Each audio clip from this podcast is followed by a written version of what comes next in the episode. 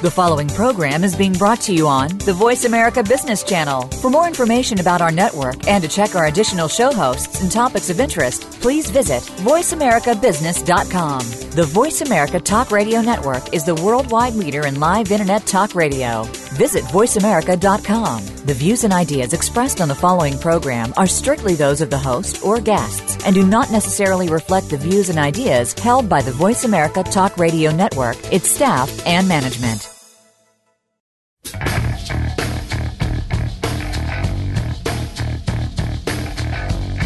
This is the Business Locker Room Show with Kelly Riggs. In business, you have to play to win. You need an edge. You'll find that edge in the Business Locker Room. Hey, business is like sports, and I want to bring the locker room to the boardroom. Giving you the playbook and the coaching you need to improve your business performance. With compelling interviews, cutting-edge business tactics and ideas, and the X's and O's segment with Miles Austin. I welcome in my good friend, Miles Austin. Welcome to the Business Locker Room. Now, here is your host, Kelly Riggs. And hello, everyone. Welcome to Biz Locker Radio, presented by the Business Locker Room. As always, operating at the intersection of sports and business. Hey, this is the online show with compelling conversations and useful content that you can use today. I say content with emphasis because today we're going to talk to Joe Pulizzi about content marketing. He'll be joining us in just a few moments. But if you're looking to improve your business performance, whether you own a business, sell a product, manage a team, lead a company, this is definitely the show for you. We have experts in sales and marketing and social media and business strategy, leadership, much, much more. You're listening to Biz Locker Radio. You can find us, by the way, bizlockerradio.com. And I am your host, Kelly Riggs. Thanks for joining us here today. Find us online or follow me on Twitter at Kelly Riggs.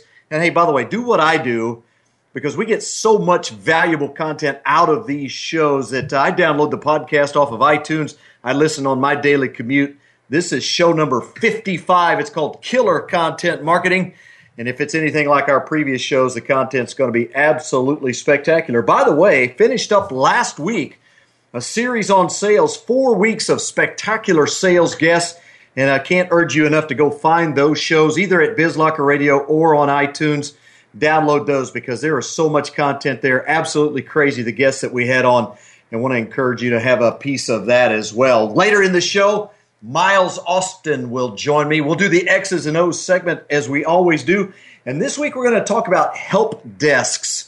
And I'm excited to talk to Miles because I confess my ignorance in the tools that are available and how they use them. Of course, Miles Austin, the web tools guy at fillthefunnel.com, he'll fill in all the blanks for us. I'm looking forward to that.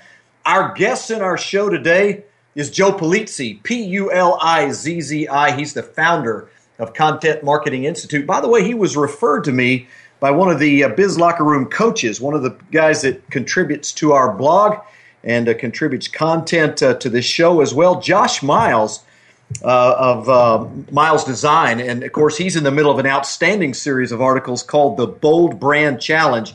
If you've not yet been on Business Locker Room, bizlockerroom.com, make sure you track that down. What a great piece of writing that has turned out to be. But he referred me to Joe, and I found his book, which is called Epic Content Marketing: How to Tell a Different Story, Break Through the Clutter, and Win More Customers by Marketing Less. By the way, it was ranked as one of the 5 must-read business books of 2013 by Fortune Magazine. I don't have time to go through all of Joe's biography and awards and all the things he's done. Joe, welcome to the show. Great to have you. Kelly, it's wonderful being here, and I don't think your audience wants to hear about my accolades, so we could just get on to the good stuff and teach them some content marketing. Well, you know, one of the first things I like to do is establish the credibility of the guest. I suspect most people who know anything at all about content marketing know about you, but you do have a very, very impressive list of achievements here. You know, the one that stands out is the John Caldwell Lifetime Achievement Award. I mean, Joe, how old are you? I mean, I know. I feel like, well, I'm going bald, so I guess that counts, counts for something. No, I just turned 42. And, you know, I've been in the content marketing industry for over 15 years now, Kelly, and basically the whole idea is is that how can you as a company create valuable, relevant, and compelling content on a consistent basis to grow an audience, to build an audience? And I'm sure we can talk a little bit about that, but launched the Content Marketing Institute in 2007. I've written 3 books. You talked about Epic Content Marketing, but the 4th book that will come out in September is called Content Inc., which is sort of a passion project for me, Kelly. It's about the idea that with very little funds and little resources, you as an entrepreneur or a small business can grow an audience and you can live the life of your dreams. And I didn't even know this was possible, Kelly, but I was able to do it. Launched CMI in 2007, and we've made the Inc. 500 list for the last 3 years. And we're looking to do that again this year, and it's just been a wonderful ride, and it's just wonderful teaching businesses that, you know, they don't have to advertise if they don't want to. If they create a compelling message and they have a loyal audience, you can pretty much sell whatever you want. Yeah, it's a pretty incredible story, and I'm excited to get the details. I know I enjoyed your book, Epic Content Marketing, greatly. Can't wait for the new one to come out as well. When you talk about content marketing, Joe, go back to your beginning. It wasn't called content marketing. In fact, part of in your book, you explain how you guys actually sort of originated that phrase, that idea. What was it before content marketing, and how did you make that choice? And so I was selling, actually, custom publishing projects. Custom publishing was the term for the industry. This is back in 2000, and people were calling it custom publishing, custom media. Some people call it, and still do today, call it branded content. But, you know, as I was going and I was selling to chief marketing officers and talking about this thing, I'd say, you know, what are you doing in custom publishing? And by the time I got the words out, they'd already be sleeping. They didn't even know what is that? Is that book publishing? What is custom media? Are we working on a DVD? Like what's going on here? And as I started to do these sales calls, Kelly, I started to use the term content marketing, and more of those senior marketing executives used to kind of sit up in their chair, and they were taking notice, and you know, content marketing, maybe we do some of that stuff. And that's when I learned that if you're selling anything in the marketing space, you have to call it marketing. So we sort of, took the phrase content marketing and ran with it. And, of course, the name of the company after that as well. But, you know, people started to get, you know, it's the whole idea. Yes, we're creating, you know, all kinds of social media content and e-newsletters and blogs and print magazines and whatnot. But there wasn't a cohesive phrase for what we were doing. And I thought that was holding back the industry. So thankfully, the industry adopted content marketing as the phrase, and sort of now there's a whole industry growing around what's going on in content marketing. Well, if you're paying close attention at home, Joe's just shared one of the great secrets of content marketing, and that is if you can own the phrase and make it the name of your company in the arena in which you work, I would say that's probably a little bit of an advantage, Joe. Well, you know, it helps in search engine optimization, that's for sure, because if you type in anything around content marketing, we're probably going to show up one or two in anything you search. So it does help, yes. Absolutely helps. Well, you've sort of referred to the fact that small businesses can take off and they can create a platform. And I think that's probably the most common question that I am asked and that I hear people talk about is, what do I do as a small business? You know, maybe I'm $3, $4, $5 million. Maybe it's $10, $15 million in revenue. Or I'm an individual sales rep, Joe, and I need to get into this content marketing space because clearly everybody else is doing it, but I'm just completely overwhelmed. Can a small company, can an individual salesperson really get out on that island and do it well? Oh, absolutely, Kelly, and I think it's actually easier for the small business to do it versus a large organization, and I'll tell you why. Because, I mean, we, as small businesses, we think, I don't have the budget, I don't have the resources of these big companies, but what you don't understand, we work mostly at Content Marketing Institute, we work with really, really super large companies, and what we go in and find out is there's so many politics, there's so much red tape, there's so many people that don't want to talk to each other, and they're fighting over budgets, and decisions don't happen fast. In a small business, all you have to do if you're going to focus on content marketing, most of them do it wrong, unfortunately, Kelly, because they're thinking, oh, I got to be on social, I got to be on Facebook and Twitter, and I got to be creating all this content. Well, not really. What I want you to do is I want you to focus on, is there an audience out there that you're trying to target, a very specific audience? How do you create content on a consistent basis to that audience that positions you as the leading expert around that particular content niche? You pick a content type. Let's say that that's a podcast like we're on here, or let's say it's videos on YouTube, or let's say it's blogs on your WordPress blog platform. And then you create that content over time. You build a subscriber. Specifically, we want email subscribers or iTunes subscribers or YouTube subscribers, and you deliver that content ongoing over time. And what we found out, and I found out this, Kelly, with the research I just did for the new book, it takes approximately 15 to 17 months to see monetization. But the great thing is, once you get there, you have an amazing asset. You probably are the leading expert in that area, but unfortunately, most small businesses don't give it that time. And as you know, I mean, you're podcasting. You have to do this religiously. You have to set, like, appointment-driven content so that people actually want to tune in. Most small businesses give up, and those that persevere and focus on solving an audience's needs and really positioning themselves as a leader in that area, they will be successful, but they have to do it over time. My guest is Joe Pulizzi. You can find him, by the way, at joepulizzi.com. That's Pulizzi.com. And follow him on Twitter at Joe Pulizzi. You know, I think you make a really great point. It's one that we have run into here on BizLocker Radio, is that we can track the spikes in listenership based on the people that we have on the show. And clearly, there are certain types of guests that create much more listening than other types of guests, no matter what I might think individually about those guests. I mean, I believe that every single guest that I've had on this show, and this is number 55, have been absolutely spectacular. But we still see some that are different. And I suspect that's sort of what you're alluding to when you talk about targeting and learning from what you do and then beginning to niche that to a certain persona. That's absolutely right, Kelly. I think one of the challenges is that as a small business or sales rep or whoever you are, you have a lot of different customers. And you think, oh, I'm going to create content. But what you end up doing is you create broad content that's relevant to all of your customers. And as soon as you do that, Kelly, you've made a mistake. Because if you're too broad, you can't go relevant enough to a small group. Because you look at your customer base. You have lots of different audiences in there.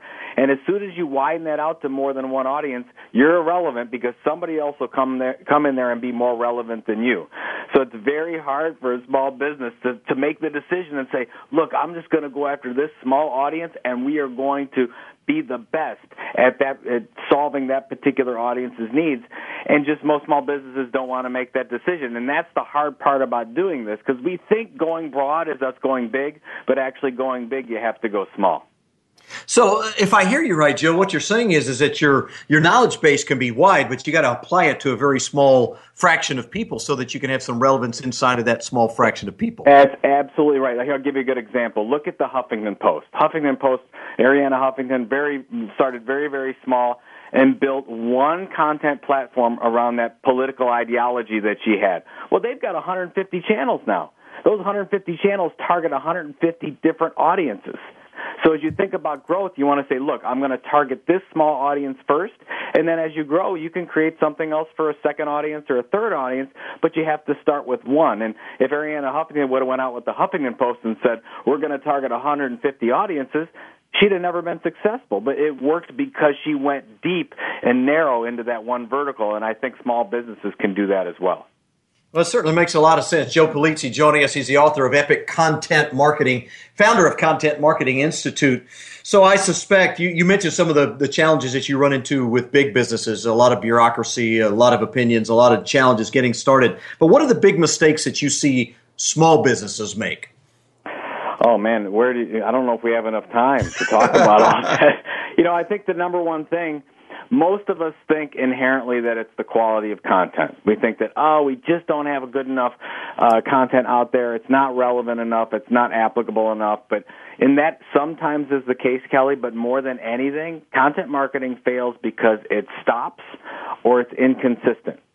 So that, you got to really think about that. If you look at the greatest media companies of all time, they were all successful because they delivered content on a regular basis over a long period of time. And I see this with small business. I'm sure you see it with sales reps all the time, where they have an e-newsletter or they're doing a LinkedIn post, and you get to it when you get to it. You know, who's in charge of the blog today?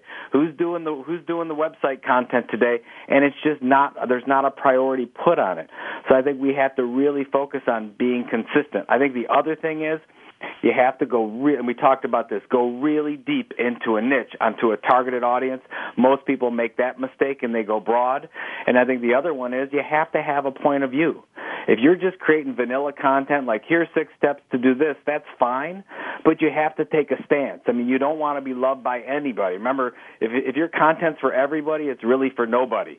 You really want to create a point of view that positions you as the expert and take a stand in something. You know, don't go right or go left. Don't go down the middle. Well, I really think you've hit on something, Joe. I know that I've experienced it personally, and a lot of the people that I talk to in the small business arena, the real challenge is resources. You don't have that time. You don't have someone dedicated to social media or blogging or those kinds of things. When you work with small companies, what's your best advice on how people get over those kinds of hurdles? Well, it's a fact that small businesses, you don't have unlimited resources. If we did, it would be a perfect world, but we don't. So what do you do because of that? The first thing, you have to have somebody take ownership in the organization. Now, if you're an individual, that's you. Now, that doesn't mean you can't find help. So let's say that you can create the content. Let's say you're really good at speaking. You could do podcasts. And let's say you're really good at being on video and you've got all the equipment to do that, then you can do videos. But I always say just get the raw content however you can. So look at a small business. Sometimes we say, oh, we want our employees to go blog and create blogs, but they're not good writers. They don't get it. Maybe they're uncomfortable with it. You want that subject matter expertise. You need that to get that in front of your customer base, in front of your audience. So get that content however you can. If they want to do Q&As in email, then great, do it through email.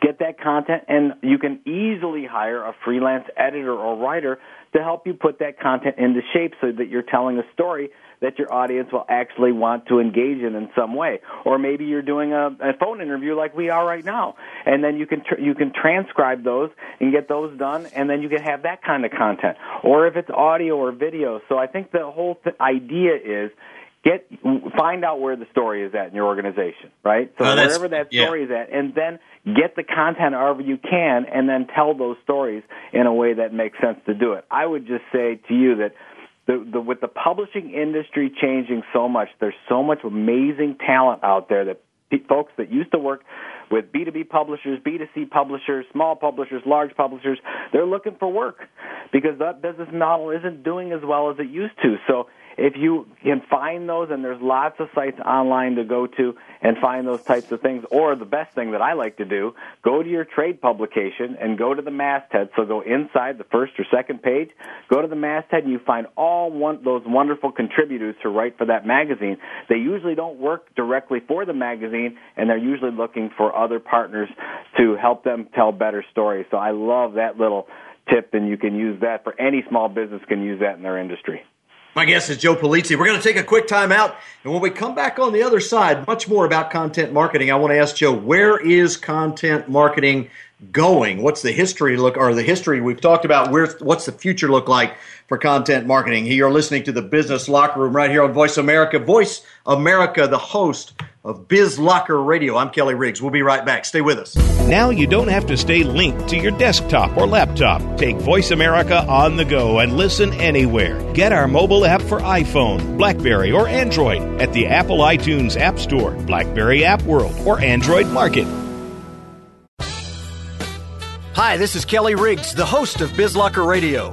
How do you take a company from zero to $100 million in sales revenue in only 7 years? Learn how in the brand new book by Mark Roberge, The Sales Acceleration Formula. As the Chief Revenue Officer for HubSpot, Mark Roberge hired, trained, and managed a sales team to create over 12,000 new clients in 70 countries.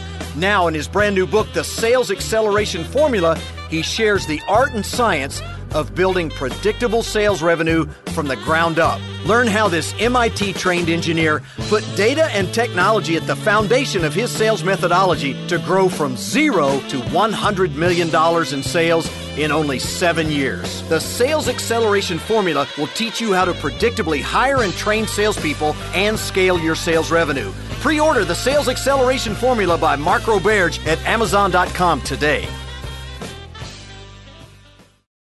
Kelly Riggs is an author, a highly acclaimed speaker, and a business performance coach for companies and executives across the country. Now in his 8th year as founder and president of VMAX Performance Group, Kelly has written 2 books. one-on-one management, what every great manager knows that you don't, and quit whining and start selling, a step-by-step guide to a Hall of Fame career in sales. Both are available on Amazon.com. Is it time to put Kelly to work for you? For more information on training or consulting in sales, leadership development, or strategic planning, visit VMAXPG.com. That's VMAXPG.com.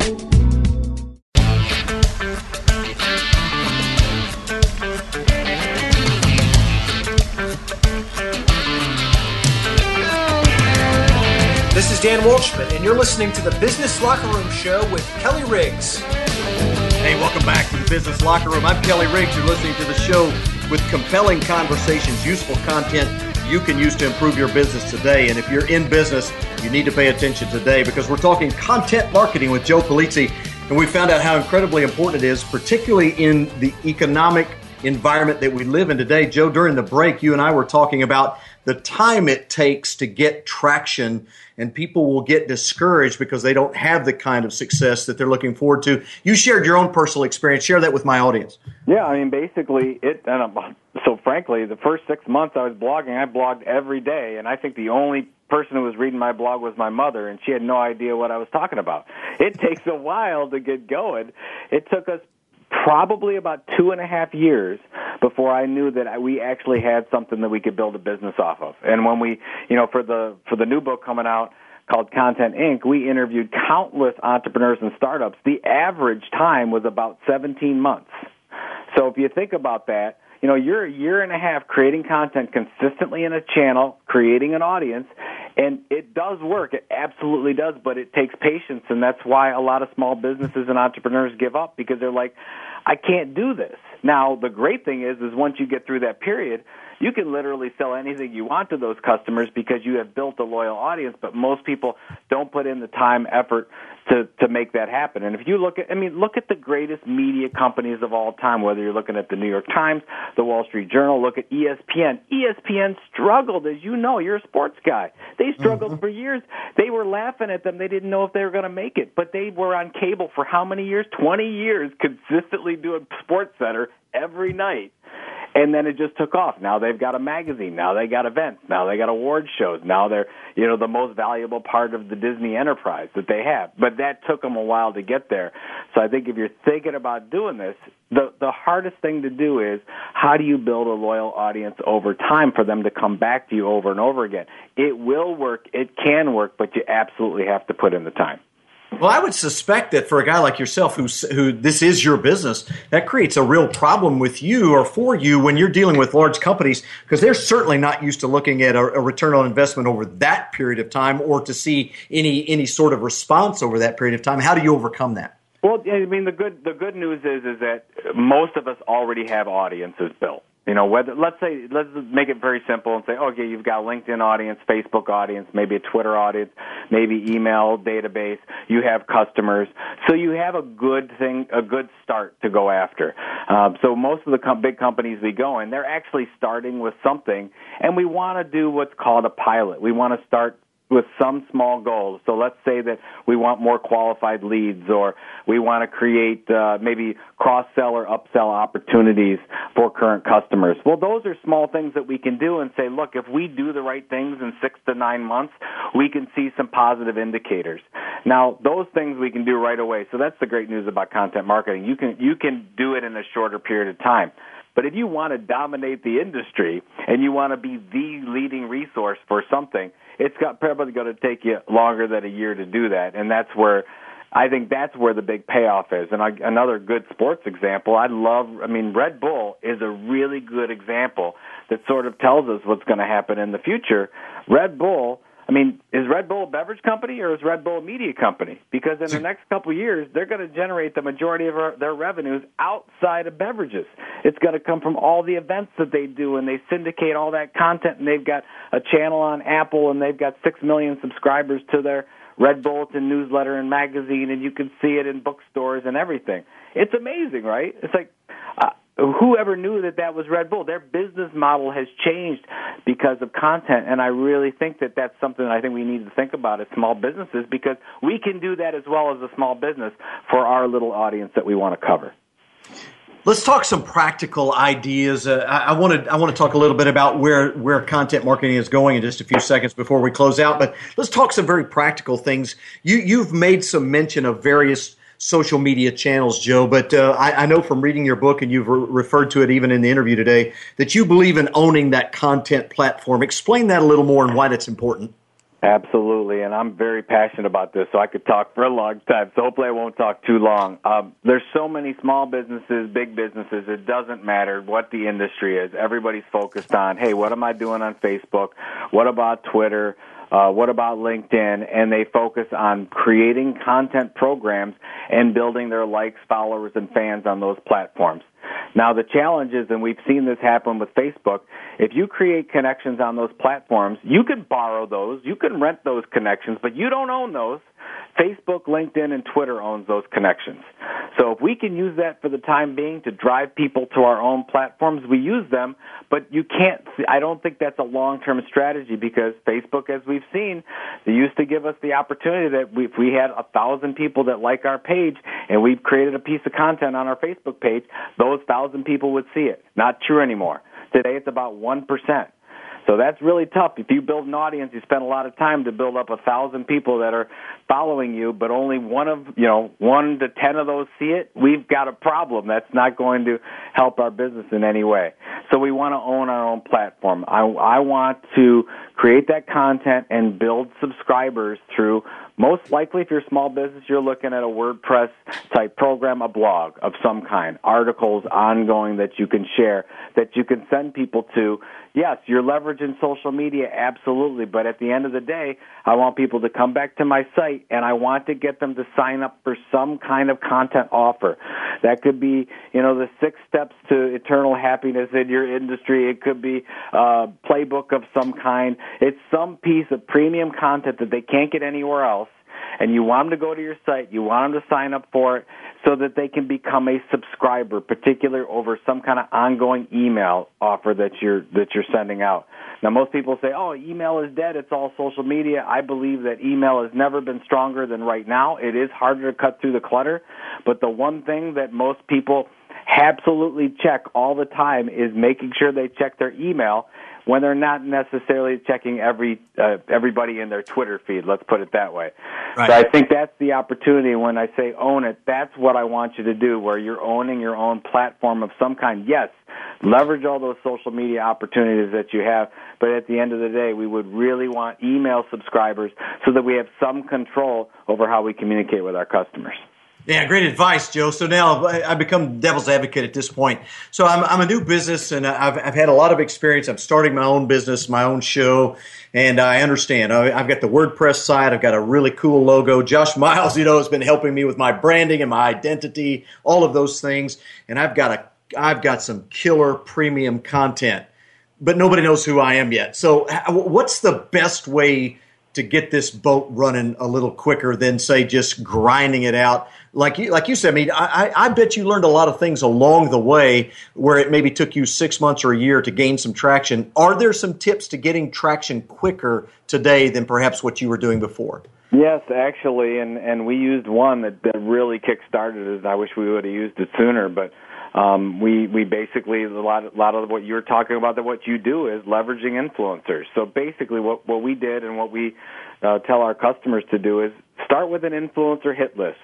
What does that mean? An influencer hit list is a list of where your customers are hanging out online when they're not on your site. So where are they? Are they on other blogger sites? Are they on your competitor sites? Are they on media company sites? Are they on association sites? Whatever. We want to list those. And you can use the services like, and that's maybe a good use of Klout.com, Klout, or you could use LittleBird.com, or you could use Tracker. There's lots of places. Google Alerts is another place to go.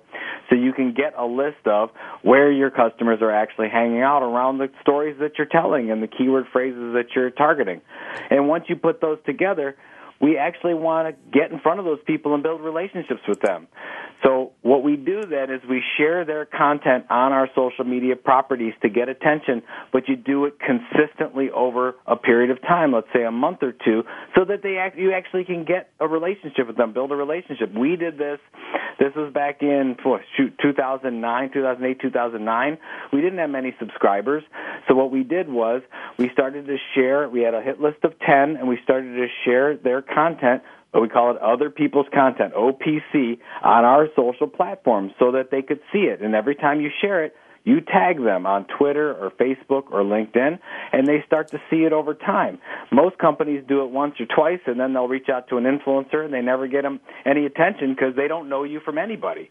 But if you do it over time, let's say you share their content once for 30 days every day, they absolutely know who you are.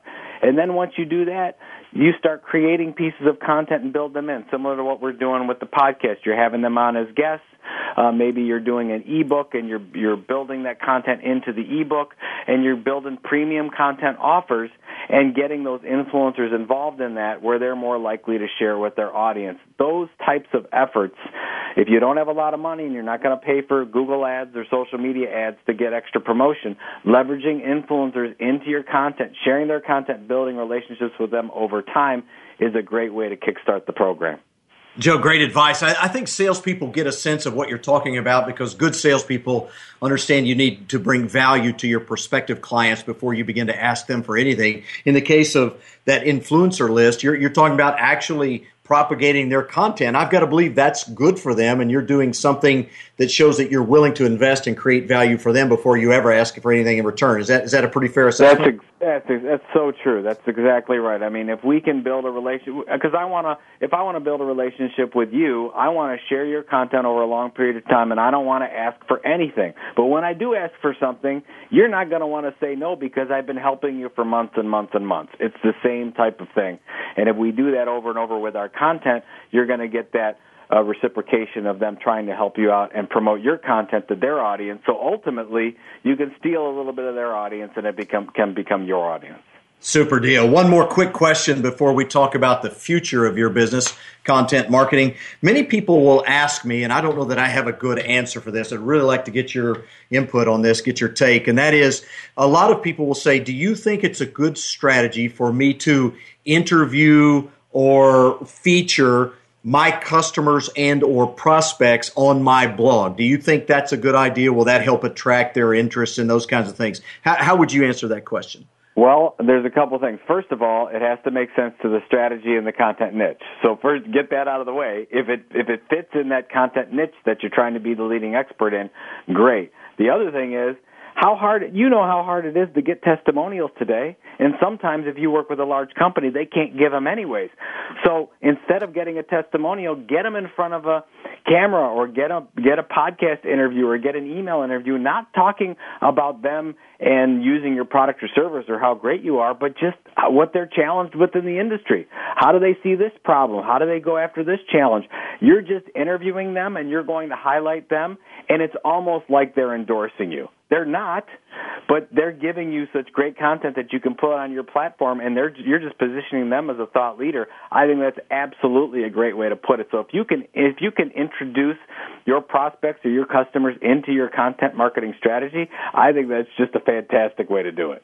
Oh, good to know. At least I've got an answer from an expert in the industry now. Well, just a few minutes before we break, and we'll move into our next segment in this show, and that is the X's and O's segment that we always do with Miles Austin. He comes on and talks about some great new digital tool that's going to make you more productive. Stick around after the break. Joe, before we go to that break, let's talk about where content marketing is going. I know that in talking to Miles, for example, video and the advent of video is a very, very big deal. It's getting simpler and simpler to really create high-quality content video. Is that the next horizon, or is there something beyond that?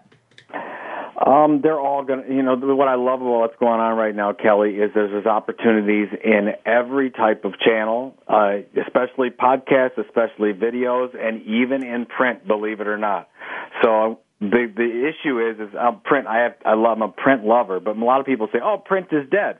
Well, there's been so many publishers that have stopped producing their print publications that there is a opening for people that get mail, And if your customers, if your prospects like to get mail, wouldn't it be awesome to send them something really educational in the post office that you could actually leverage online as well through digital content? So just thinking about those things.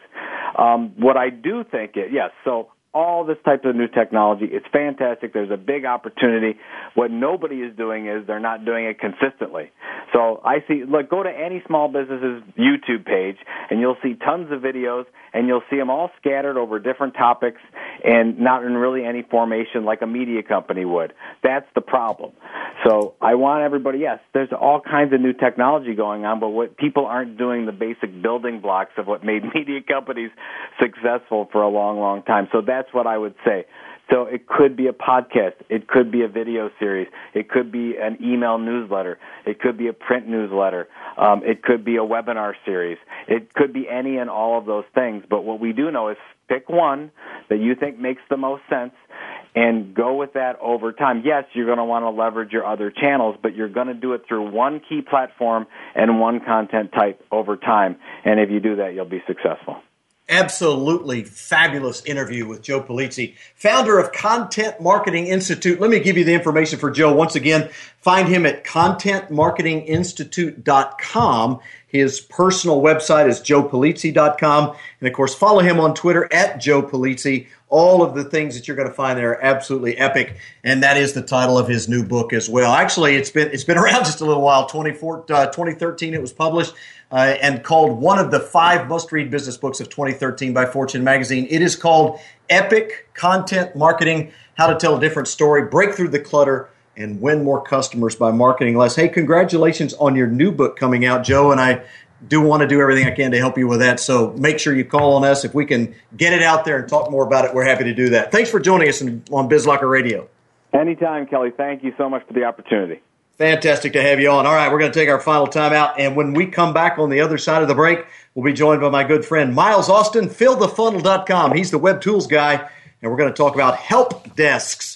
No, it's not what you think. Stick around. It's important. If you're in small business or if you're a salesperson, you're going to want to listen closely. I'm Kelly Riggs. You're listening to BizLocker Radio on Voice America. Now you don't have to stay linked to your desktop or laptop. Take Voice America on the go and listen anywhere. Get our mobile app for iPhone, BlackBerry, or Android at the Apple iTunes App Store, BlackBerry App World, or Android Market.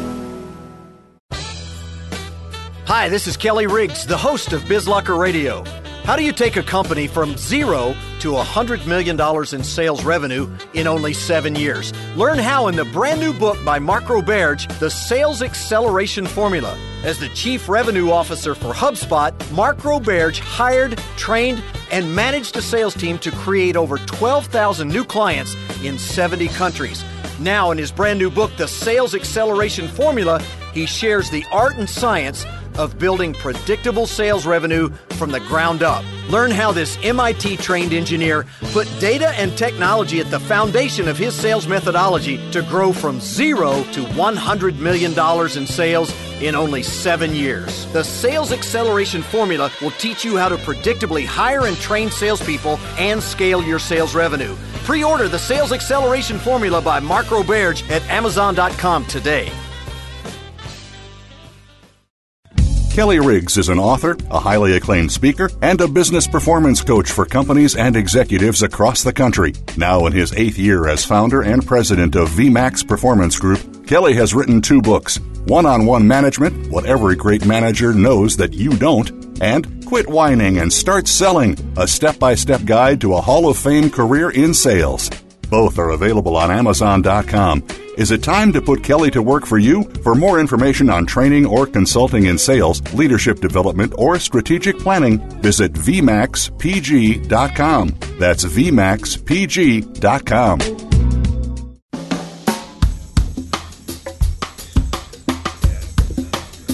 Hi, I'm John Spence, one of the top 100 business thought leaders in the world, and you're listening to the Business Locker Room with Kelly Riggs. Yeah, we're back on BizLocker Radio. Great to have you, and special thanks to Joe Pulizzi, ContentMarketingInstitute.com. Absolutely killer interview. Again, you're going to want to download this one off of iTunes and listen to it on your daily commute. Doesn't get any better than that. Much like our 54 previous episodes, Yeah, I'm kind of biased, but boy, I tell you what, they've just gotten better and better and better each week. Just finishing up last week on our 4 weeks of salespeople on our show, Talking Sales, and you're going to want to find that one if you're in the sales world. It was absolutely fantastic as well. Next week, by the way, programming note, next week is Memorial Day, and we'll have a show replay that week, and then we'll be back in 2 weeks. And so I get a day off, and so does my good friend Miles Austin, who joins us for the X's and O's segment. Miles, how you doing, buddy? I'm doing good. I just want to know who voted the fact that you get a day off. You know, it's a great thing about working for yourself is you have a great boss. I work for myself, too, and I'm always getting called in to sit in the hot chair. So. Well, your boss isn't that good. Hey, he's Miles Austin. He's the web tools guy, and as I tell you each and every week, you need to find him online, fillthefunnel.com. We add new listeners each week. You want to know where to reach these guys. At Miles Austin, add him to your Twitter followers. He is one of those guys that you want to pay attention to. Miles, we want to talk about something that maybe wouldn't hit most people's radar in terms of business tools at a small business level, and yet in talking with you, it can be one of those really critical tools that can be used, and that's just using a help desk. Tell the audience a little bit about the general idea. What is a help desk, and how can it be used inside of a business? Sure, Kelly, and it is common. I think, you know, it's one of the realities that more and more we see more and more people that are starting their own companies. And look, the truth is we are small. I'm a small company. You know, I don't have a large staff. But I think what we've learned about customers is they don't really care as long as we can serve them and serve their needs in the way that they need to be served. Would you agree with that? Absolutely. Yeah. And so what happens is, you know, when you're working with big companies, whether it's your phone company or utilities or whatever it might be, your bank, they all have. When you call into them or you have a problem online, you can send in and create a trouble ticket or some kind of a way other than just a, you know, where do I go or where do I call kind of a scenario where you can put down your problem in writing in an email format or online format and click a button and know that it goes somewhere to be received by people that should get it and can do something about it. And what happens is we just assume as small businesses, well, that's for the big kids. The truth is no. There are products out there in the market, some of these have been around for 10 years or more, that are wildly successful serving companies like the big boys that can also, the same tool can be serving individual entrepreneurs like myself. And what happens is it really levels and equalizes the user and the customer and, in some cases, the prospect experience because they realize, wow, I got my information. I had a problem or a question or a challenge. I clicked a button. I filled in a form. I told them what's wrong. And if you're working the product, even as a single entrepreneur, you're going to get an email or some kind of a note to you that said, hey, someone's got a problem, and you can respond to that. And I think if your experience is like mine, Kelly, a lot of times the big kids, if you will, the big companies do a terrible job of responding within a reasonable time frame, at least reasonable to me as their customer. As a small business owner, you don't have 10,000 of these things going on. You might get one or two a day or three. Maybe you'll get two or three a week. Depends on your business model. So when these come in, they are just glowing red, in my experience anyway, because you think, wow, I've got a customer who has a need. That's an opportunity for me, and I'm all over it. And by offering this help desk capability, the first thing I've noticed is all of a sudden, one of the reasons why they might not choose me because of the size of my company versus a bigger competitor is taken off the table. If anything, it actually will demonstrate a stronger opportunity to serve because they'll see a much stronger, faster, usually more in-depth, and more personalized response. Now, most people, you know, they think about these things and they would agree with you, Miles. It's a great idea to have that kind of quick response and a help desk on call and all that. But clearly that's got to be very expensive. Well, you know what? Brilliant. Let me give you an example. One of the products that we'll talk about probably the most today is a product called Zendesk, Zendesk.com. And this is true. You can, and they all have trials, right? So you can go in and try it for 30 days for free. They actually have a starter program that is $1 per agent per month. And if you're a one-agent company like I am, it's $1 a month. So what you'll do is you'll pay $12 and you'll have a starter package for the whole year. Now, you get email ticketing, you get the ability to build a knowledge base, which we're going to go into a lot more detail. And then you can connect to a lot of the other applications in your website and all those things out there.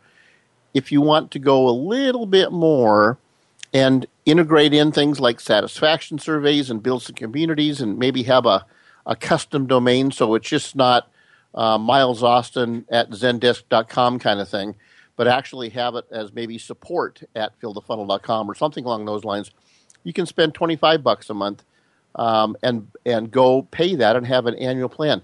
So this is very inexpensive when you realize the power and the impressions that it gives to your potential customers and your existing clientele. He's Miles Austin, fillthefunnel.com, and they call him the Web Tools guy for a reason. Well, you just pretty much blew up my big objection. I was sure this was going to cost me an arm and a leg to get started. $1 a month. I don't know. I suspect I could afford even that. Well, if you just cut out your Starbucks habit, Kelly, you can do so. But you know what? Now you've gone too far. Stop it. I hear you. But you know, this is really, this happens to me all the time, is people assume that these kind of tools are just going to be out of their league. And it's one of the things that we try to teach our clients, and I include in my making speeches and presentations around the country. Guys, you just have, just be willing, as we've talked many times, open your mind and explore it. Learn about it. You'll find some of these tools might be too much for your budget. That's okay. But be aware of them. And then always be open that when maybe new products come down the road that might do a similar kind of a product, you might find that it's an opportunity for you that you can use without breaking the bank. All right, so let's just jump out on the edge. Let's sign up. We get the $12 for a year Zendesk package. What does that look like to my client then? What do they see and what interaction do they have with this Zendesk product? It's form-based. It looks beautiful because you're running it in their platform, right? So you're not creating something on your own. It's all their format and it looks beautiful, by the way. How do they even interact with it, Miles? I mean, where would a customer see it? On my website? They're going to see it on your website or in your email signature or anywhere that's online or even on a business card. You're just going to put a link. And again, in my case, I think in my world, it's support.fillthefunnel.com. And so you can put it anywhere. And I think, again, this is one of those ways to be creative and be forward-thinking in your use of this. If you've got a help desk, darn well better share it with people and let them know, because first impression is, wow, these guys got a help desk. And I'll tell you the truth, and this is true. I use another product we'll talk about in a moment if we have time, but I've used Zendesk for about 4 years previous. And so what we found was people will see a link on a business card or on your website or your LinkedIn profile or wherever it might be, and say for questions about our product or to get more information, and they can click on the link that takes them to your Zendesk application, and they can submit their question. What I found was a lot of people go, let's check this. Let's see what this is like in a pre-purchase mode, because they want to see, okay, let's see how they do with this. Let's see how quick they respond. Let's see how they handle my question, right? Mm-hmm. They click the link. They go there. You're standing, you're boom. You get an email that sends right over to you saying, hey, you got a request in here, a ticket in your Zendesk application, and you're in there responding to them. I literally, because in my format, I usually ask for a phone number, I have had people that click that ticket, send it over, and within a minute or so, I'm calling them back on the phone to say, first of all, thank you for using our tools. I'm looking forward to have you as a customer. Let's talk about what you're asking if my product or my service can do for you. And it blows them away because, remember, we've all had lots of those canned messages that, we're experiencing longer, and larger than normal call volume. You're going to be on hold. Your call number 32, and you sit online for half an hour or more. That has never happened to me. I know. Well, you live in the wonderful world of La La Land down there in Oklahoma. Well, it's never happened to me today. I mean, come on. Day's not over, my friend. Day's not over. That's exactly right. Call your bank or your cell phone company. Yeah, no kidding. So this is something that. There's a link, some reference to on my website that says something like, if you've got a question or if you've got a challenge or if you've had a problem, click on this link, and it goes to a page that and I'm looking at some of the things on Zendesk. They've got frequently asked questions and things like that. These are the kinds of features that I've seen on the big guy's website, right? So it does really kind of give that feel that there's more there behind the curtain than maybe I suspect. Absolutely. And you mentioned that one of the things that was a surprise for me, I just never really thought about it before until I started using Zendesk, was that FAQ, or that frequently asked question section. What happens is you have the option, if you choose, that when you have questions come in and you've responded to them and you've been able to, quote, close the ticket, right, the customer's been taken care of, you can actually click a little box and add them, and they then populate to your own company customized frequently asked questions section, all within Zendesk. And so now, think about it. Now, as you're answering customer questions, you're solving customer problems, you're building this FAQ, and now when someone says, hey, I'm having trouble logging in, where do I find my password? They click send. Now, if that's been saved and stored and recorded and solved, now someone else in the future has that problem, and you've turned on that FAQ option. Another customer is going to go look. They'll see, oh, here's a question. Someone else said, I can't find my email. Where do I find it to log in, or my login? And they're going to look at it. They're going to read the question, say, yeah, that's me. I can relate to that. And guess what? They're going to see your answer to a previous question right there in front of them. It dazzles people to think that a company is providing that level of customer service. And again, what a differentiator between you and a lot of other people all trying to compete for that business. Absolutely. Well, the misnomer here is that when we're talking help desk, Miles, we're not talking about a group of people that are answering the phone, solving the problems, taking care of anything. We're talking about a conduit that enables people to immediately connect with us, although we may not be next to the phone or something like that. And then we get notified right away, and it gives us the opportunity to be very responsive. Yep, absolutely so. And it's, again, you have to figure out what's right for your business. The thing I also like about Zendesk, they're a proven entity. I mean, if you send in a trouble ticket to the people like Twitter and others, that's who you're getting. You're using a service that is used by some of the biggest companies in the world, and yet you're able to scale it down to be just you and just your company, maybe even a one-product company. So it really makes a lot of sense. As I said, it's a great product. It works across most industries. But I also like, as you know, I like to experiment with new tools. So if it's either too expensive or maybe way too much for you, I run my business on WordPress websites, as you know. I have a different product that I moved to away from Zendesk, and it might give the audience a little bit of something to look at and compare and contrast. I use a product called Sonic Reply, SonicReply. The advantage is it's cheaper. It's $67 for the pro license forever. It's a one-time fee. The disadvantage is you have to install it on your website. And that might take a little time. By the way, I had problems myself, and they came in and did it for me. So at no cost, by the way. So it's a great product. You install it right within your own installation of WordPress. And I love it. If you go to my site at any time at fillthefunnel.com, I have a link in my menu that says support. And in that, you click on that, you're going to go to my Sonic Reply installation, and I manage, I track, I do all the things we were just talking about with Zendesk, but I do it all within my site rather than going to the Zendesk site. There's all some right. Good and some bad to it, but it's just less expensive, and I can control it completely on my site. That's great stuff. Well, Miles, as always, much appreciated. Another great tool. I'm sure we'll talk more about it. It's Zendesk and then Sonic Reply, those things that you can use in a help desk function for your product, service, or your company. Well, that's going to wrap it up for this version, number 55 of BizLocker Radio. Thanks for joining us. It's been great to have you. Ryan Treasure has been our engineer, and Brandy Jackson is always our executive producer. And next week, again, programming note, we'll be out next week because of Memorial Day, and we'll see you 2 weeks from today. I'm Kelly Riggs. Find us at bizlockerradio.com next time when we join us here on BizLocker Radio.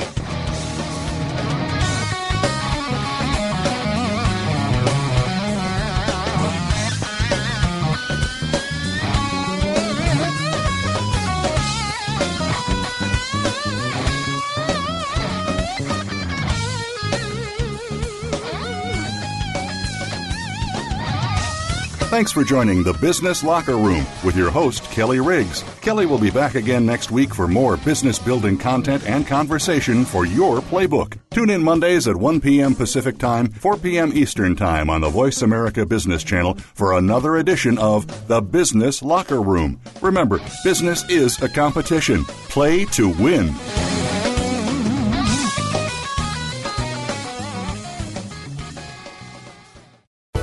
Thanks again for listening to the preceding program, brought to you on the Voice America Business Channel. For more information about our network and to check out additional show hosts and topics of interest, please visit voiceamericabusiness.com. The Voice America Talk Radio Network is the worldwide leader in live Internet talk radio.